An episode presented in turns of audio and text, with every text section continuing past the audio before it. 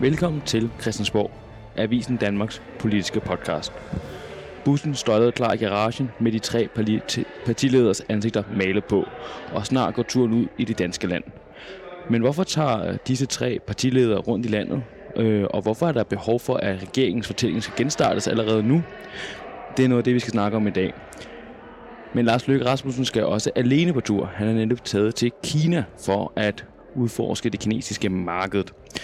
Det har mødt stor kritik herhjemme, øh, hvorfor at øh, Moderaternes partileder lige pludselig derover. Mit navn er Mikkel Vige, og ved min side har jeg som altid politisk redaktør Kasper Dahl. Velkommen til.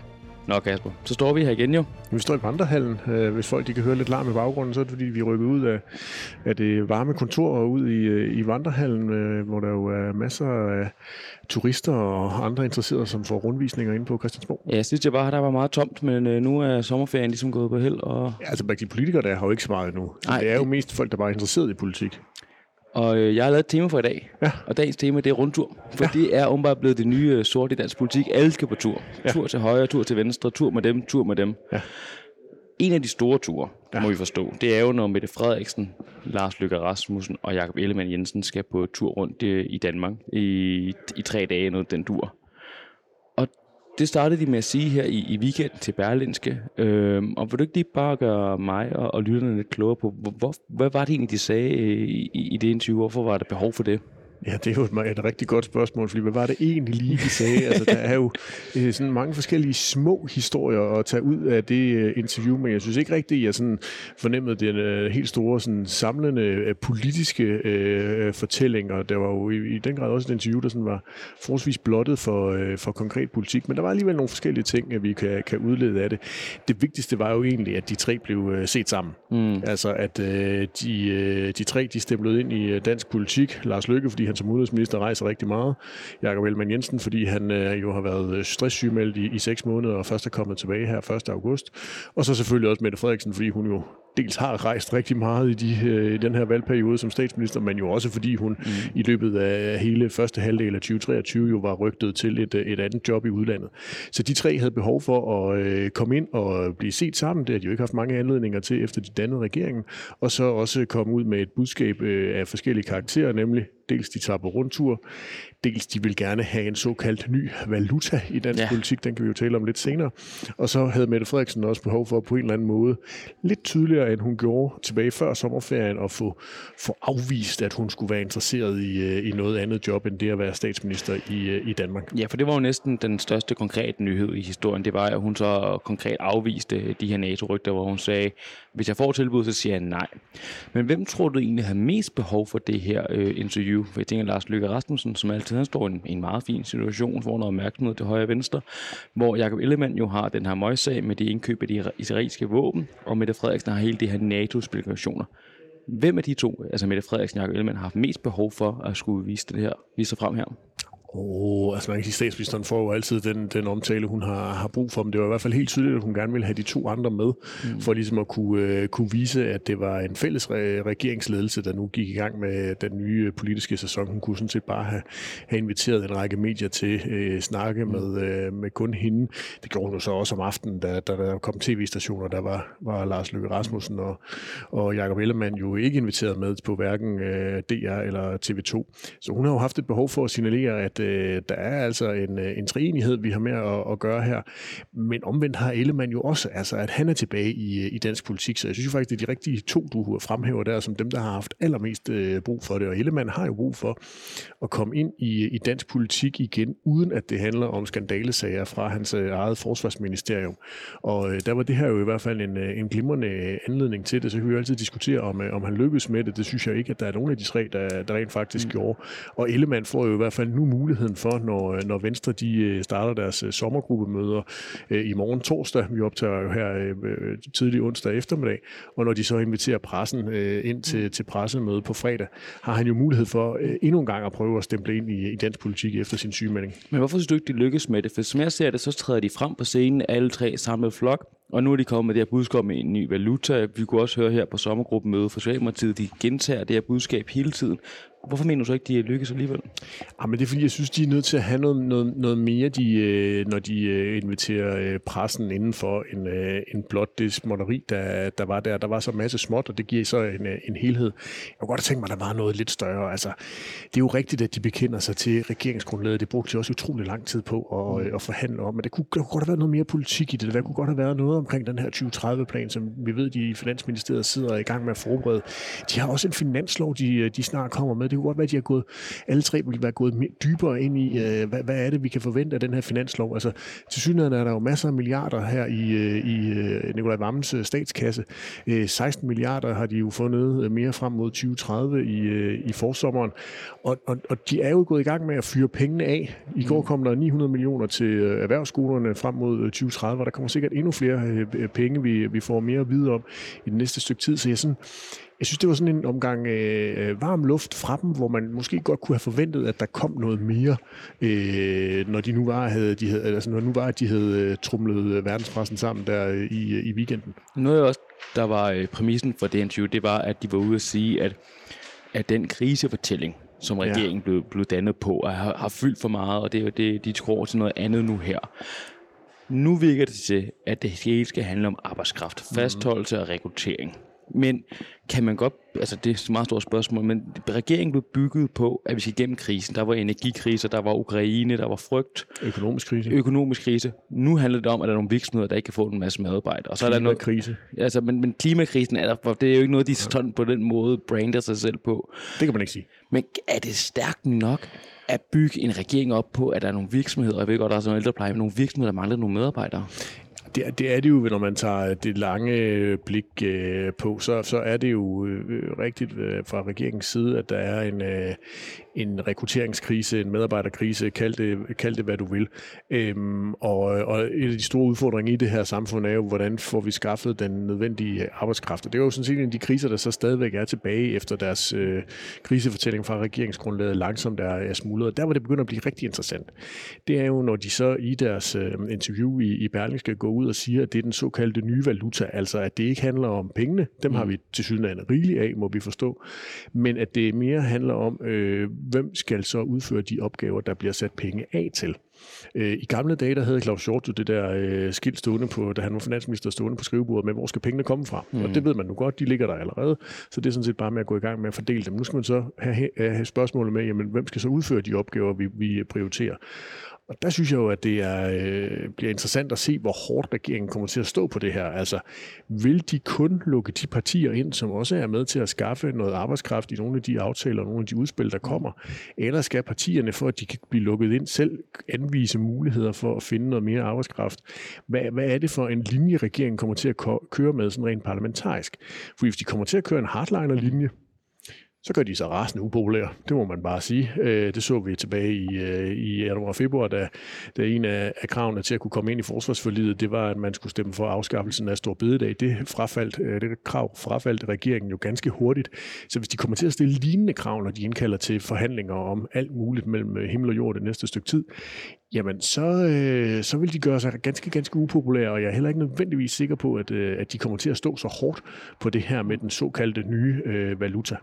Men fordi de har et behov for ikke at være magtfuldkommen flertalsregering, men de har behov for at lukke flere partier ind, hver gang de laver en aftale. Men er det ikke også farligt, når man siger, at man har rigeligt med penge? For en af de store diskussioner, det er jo også, at de her velfærdsmedarbejdere, mm. sygeplejersker og sosuer skal have noget mere i løn.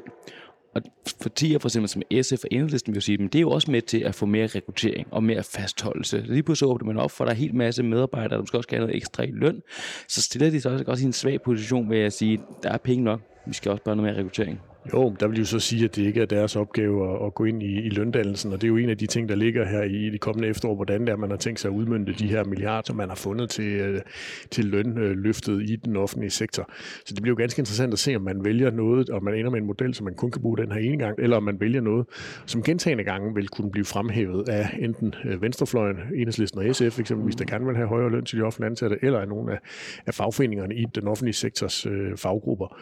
Så, øh, så det, det er, er ganske spændende, og Mette Frederiksen har jo også været ude og forsøge at nedtone den del af øh, interviewet. Det gør hun i nogle af, mm-hmm. af tv-interviewsene, så vidt jeg husker nemlig, at nu synes hun, at der blev fokuseret lige voldsomt meget på, at hun havde sagt, at der var at, at pengene ikke var et problem. Ja. Men, men det er det jo heller ikke forstået på den måde, at nu er der, virker det til, at der er overraskende øh, mange penge for politikerne. Nu er det så den politiske kamp om prioriteringen af det. Og noget af det, lige det sidste, inden vi, vi går videre i teksten, det er, at mod øh, det aller sidste interview, der bliver det også nævnt det her med, at partierne også godt selv i højere grad, altså Moderaterne, Venstre og Socialdemokratiet, kan mm. præsentere deres egen politik selv. Ja. Og det er jo nok Moderaterne, der har 20 startet den øh, agenda. Øh, tror du, at vi i højere grad nu her kommer til at se for eksempel Venstre, som virkelig har behov for at markedsføre sig selv, kommer til at præsentere flere politiske udspil på egen hånd, øh, eller vil de stadig læne sig til, at det her det er regeringspolitik, når man præsenterer noget? under forudsætning af, at der stadigvæk er ganske, ganske lang tid til øh, næste folketingsvalg, altså op mod øh, 3-3,5 år, så tror jeg, der kommer til at gå noget tid, før det er, at vi kommer til at se øh, partierne fremlægge egne politiske mm. forslag. I sommeren så vi jo også uh, Socialdemokraternes politiske ordfører Christian Rabia Madsen være ude med, med det, som han kaldte for sit eget personlige forslag på uh, ældreområdet, og hvordan man skulle finansiere det. Så, så belært af det måske, tror jeg, der går lidt tid før det er, at vi kommer til at se regeringspartierne individuelt være afsender af uh, politiske forslag, men der er ingen tvivl om, at det vil de gøre. Altså især Moderaterne og Venstre har et uh, meget klart uh, behov for at, at komme ud og, og polere deres egne partiprofiler, og Venstre har i særdeleshed i forhold til at sige, okay, vi har rent faktisk en mulighed for ikke længere at være en del af den blå borgerlige sump, hvor øh, Venstres mm. egen udlægning jo er, at de var nødt til at være summen af det, som de borgerlige partier kunne blive enige om, og derfor så blev deres parti, øh, deres profil ganske øh, udvasket i løbet af seneste valgperiode. Der har jeg da en forventning om, at de kommer til at prøve at polere den så meget som overhovedet muligt inden for, hvad de nu mener.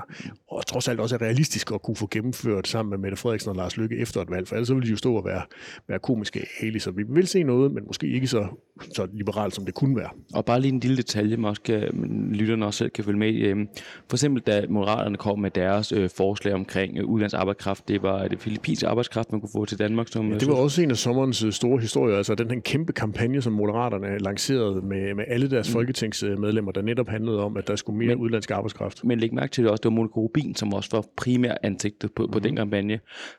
Da Venstre, Venstre skulle snakke ældrepleje og opsparing til ældrepleje med mig, var det Morten Dalin. Mm. Da Socialdemokratiet skulle gøre det, så var det Christian Rabia Madsen. Mm politiske ordfører. Mm. Altså det er dem, der måske også i højere grad kommer til at lave de der øh, værdi-interviews øh, og debatter, fordi så snart det kommer på ministerniveau, så bliver det bare farligere, for så er du en højere grad en del af regeringen jo. Jamen helt, helt bestemt. Altså jeg har da en idé om, at lige præcis de tre politiske ordfører, du nævner der, er nogle af dem, der kommer til at være forslagsmaskiner, øh, ja. øh, når vi øh, kommer tættere på et, øh, et folketingsvalg, end vi er på nuværende tidspunkt.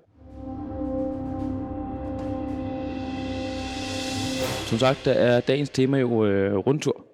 Og øh, Lars Lykke er jo taget på noget en tur, må vi sige. Øh, og han er taget til Kina. Mm. Og hvad, hvad skal han egentlig lave der, Kasper? Hvad er planen med vores udenrigsminister? Skal huske til Kina, et land, som vi egentlig ikke har det så godt med jo? Nej, ikke, ikke nødvendigvis sådan politisk. Der er vi jo i hvert fald sådan lidt, lidt over i den den afdeling for anstrengte forhold, øh, forestiller jeg mig. Men der er jo stadigvæk masser af danske virksomheder, som har glimrende forhold til, til Kina, og, og Kina er jo Danmarks øh, fjerde største øh, handelspartner, når det gælder øh, eksport og, og import. De importerer for, for cirka 100 milliarder øh, kroner om året af danske varer, og vi øh, importerer for lidt, for lidt under. Så, så på den måde er det jo en, en vigtig faktor, og det vil det jo stadigvæk være i, i fremtiden, men, men det er jo rigtigt, at der er et, et sådan anstrengt forhold til kineserne, og det er jo blevet endnu mere anstrengt her øhm, øh, de seneste år på grund af krigen i Ruslands krig i, i Ukraine, hvor kineserne jo ikke rigtig har taget øh, øh, stilling, og hvis de har taget stilling, så er det nok noget, der læner sig op mod, øh, mod øh, Vladimir Putin i, i Rusland, og det er jo ikke noget, vi fra Vesten synes øh, særlig godt om. Øhm, og Kina har jo en nøglerolle, hvis der på et eller andet tidspunkt skal indgås en eller anden form for fredsaftale, så vil de jo være nogen, der vil kunne lægge pres på Putin, fordi der bliver lyttet øh, til, hvad øh, kineserne siger i, i Rusland. Så på den måde er det jo noget, der har aktiveret øh, de politiske fløje at vi har en, øh, en udenrigsminister, som har sat sig i, øh, i flyveren og flyver til øh, Shanghai, eller er fløjet til Shanghai, mm. og, og senere den her uge tager til Beijing, hvor han skal mødes med den kinesiske vicepræsident og den kinesiske udenrigsminister og, og videreføre det her strategiske partnerskab, som Danmark har indgået med Kina for, for mange år siden. Der mangler der et, et nyt såkaldt arbejdsprogram, altså hvad er det for nogle områder, man gerne vil, vil samarbejde omkring, og der havde man tidligere et meget bredt arbejdsprogram, og det udløb i 2020, så vidt jeg husker, og så har man så efterfølgende forhandlet øh, indtil til nu, og der er man så klar til at indgå et, et noget smallere arbejdsprogram, som mm. stort set kun handler om, om klima, miljø og sundhed, altså nogle øh, områder, som vi i Danmark har en meget stor interesse mm. i, at øh, kineserne de, øh, de kommer til at, at arbejde videre med. Det har altså fået, ja, som sagt, aktiveret de politiske fløje, som jo mener, at, øh, at det er helt forkert af den danske regering at, at have en, øh, en så tæt dialog med øh, kineserne. Ja, fordi er det ikke også farligt uh, for, for Lars Lykke at tage den her tur, fordi han kan jo hurtigt se meget dum ud. Kan du se, hvis han havde taget til Rusland for to år siden og snakket med Vladimir Putin, det var ikke de bedste billeder. Kina og Taiwan er jo også en ongoing øh, affære, hvor der er det højeksplosivt. Så er det, ikke, er det ikke med en vis risiko, at han har sat sig op i det fly til Shanghai? Og det er det jo selvfølgelig altid, fordi du kan ikke spå om fremtiden. Øh, så det kan jo selvfølgelig godt være, at hvis øh, kineserne de begynder at invadere Taiwan om 14 dage, så kan Lars Lykke komme til at stå og se, se rigtig, rigtig dum ud, eller den tur, han er på, mm. kan ikke stå og komme til at se rigtig, rigtig dum ud. Men Lars Lykke bruger jo også anledning til at prøve at øh, fremhæve det, han mener er øh, regeringens store fortælling, og især Moderaternes store fortælling, nemlig det der med at finde den rigtige balance. Mm. Altså prøve at sige, okay, vi er nødt til at være kritiske over for øh, det kinesiske styre. Det er jo det, som både den røde og den blå opposition øh, opfordrer ham til at, øh, at være. Men vi er også nødt til på den ene eller anden måde at have et eller andet forhold til øh, 1,4 milliarder mennesker og et af de største øh, øh, nationer i, øh, i verden. Fordi det bare er en kæmpe, kæmpe faktor, og det vil være i Lars Lykkes øjne helt tudetosset og, øh, og døren til, til sådan et kæmpe marked. Øh, og vi jo i øvrigt også i løbet af de seneste øh, mange år gjort os mere og mere afhængige af øh, Kina på en lang række mm. vigtige øh, områder. Så, så det vil have store konsekvenser for det danske samfund, hvis vi lukkede døren til, øh, til det kinesiske marked og kineserne. Så der prøver han jo at bruge anledning til netop at hele tiden sige det her med at finde balancen. Mm. Han er, du ved, sådan summen af øh, alt muligt øh, og finder sådan den, den fornuftige holdning derinde på, øh, på midten og den pragmatiske øh, tilgang til det, og det er altså at have et samarbejde, om end så et mindre samarbejde, end det man tidligere har haft. Men fornuftens mand Lars Løkke Rasmussen har alligevel fået noget kritik jo, øh, og det har været meget bredt set. Men hvorfor går kritikken? Fordi altså Danmark forhandler med rigtig mange lande, og det er ikke at langt fra dem alle sammen, vi har det samme menneskesyn på, eller værdisæt med.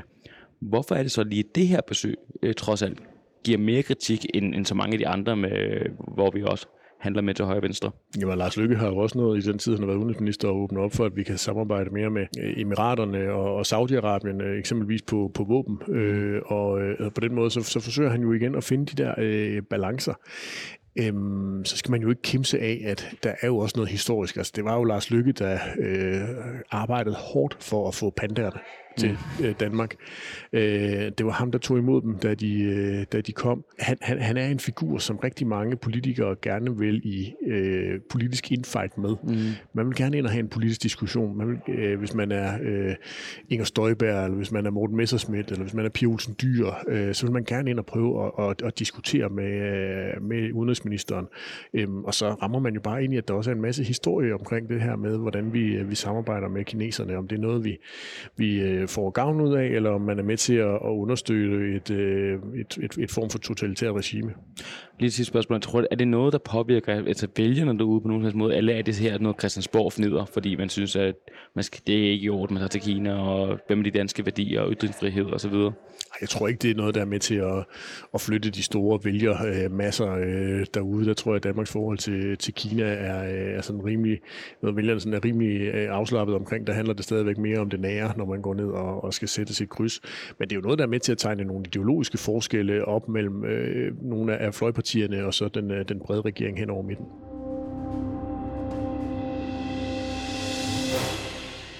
Vi skal også lidt fremad fordi at øh, Avisen Danmark, øh, DK, har jo en masse gode politiske historier på vej. Hvad ser du egentlig frem til at skulle, skulle læse om her i de kommende dage? Jamen i takt med, at vi nærmer os slutningen af august, så vil der jo hele tiden komme historier om, hvad er det, regeringen rent faktisk har af planer i den kommende finanslov. Den skal jo præsenteres for offentligheden inden øh, udgangen af august, og så øh, skal den jo så stemmes igennem inden, inden årsskiftet, og det plejer, plejer at være et sted i, i november-december, at forhandlingerne de sådan ligesom spidser til. Og der, øh, der bliver det jo ganske, ganske interessant at se, hvordan regeringen vil fordele nogle af de øh, mange flere penge, de har øh, i det kommende år. Og det bliver i særdeleshed interessant at se, om, øh, om Venstre, som jo virkelig stadigvæk har brug for at, at forklare, hvorfor de er med i regeringen, om de har fået noget. Og der ved jeg jo, at du har haft fornøjelsen, Mikkel, af at øh, tale med økonomiminister øh, Truls Lund Poulsen om øh, blandt andet, hvordan regeringen har tænkt sig at, at prioritere landdistrikterne her i, øh, i det kommende finanslovsudspil. Så det glæder jeg mig jo blandt andet til at kunne, øh, kunne læse inden for den allernærmeste fremtid. Ja, vi havde en god snak om det. Han er jo selv øh, har en gård tølløse, øh, hvor han bruger noget af sin tid. Han bruger sig selv det, det meste af tiden herinde i, i København, øh, her på Slottsholmen. Men taler også om, at, at den debat, han nok også selv har stået i forrest i kampen for, altså den her land og by, københavnerne mod jyderne, den har været lidt for unuanceret. Og han nævner ikke Inger Støjberg med navn direkte, men man kan godt mærke, altså så godt, hvis man har en vis fornemmelse for dansk politik, at det her det er måske også et stik mod nogle af de vælgere, der er smuttet til Danmarksdemokraterne. Landdistrikterne skal tilbage til, til bundepartiet Venstre. Nu lancerer de en ny offensiv og en masse millioner kroner til, til faglen til landområderne så må de jo se, om, det, om de, de lykkes med det jo. Jeg tror, det er et længere sejt træk, der er brug for lige på det der øh, område, fordi Støjbergs brand bare er så sindssygt stærk, når det mm. handler om, øh, om udkants Danmark og, og den menige danskers øh, hverdag. Så øh, jeg tror, det, det bliver nok sådan første, første skud i bøssen fra regeringen, også fordi Socialdemokraterne jo også tidligere har haft rigtig godt fag i, øh, fat i øh, udkants øh, Danmark, så det bliver, det bliver meget spændende at se, om, om der er mere end, end blot lige det her fra regeringen på den front. Vi lover at følge godt med i dansk politik for jer, så I ikke er at skulle følge med i det hele. Husk at abonnere og følg os der, hvor du finder din podcast. Så kan du nemlig finde os helt automatisk. Vi lyttes ved.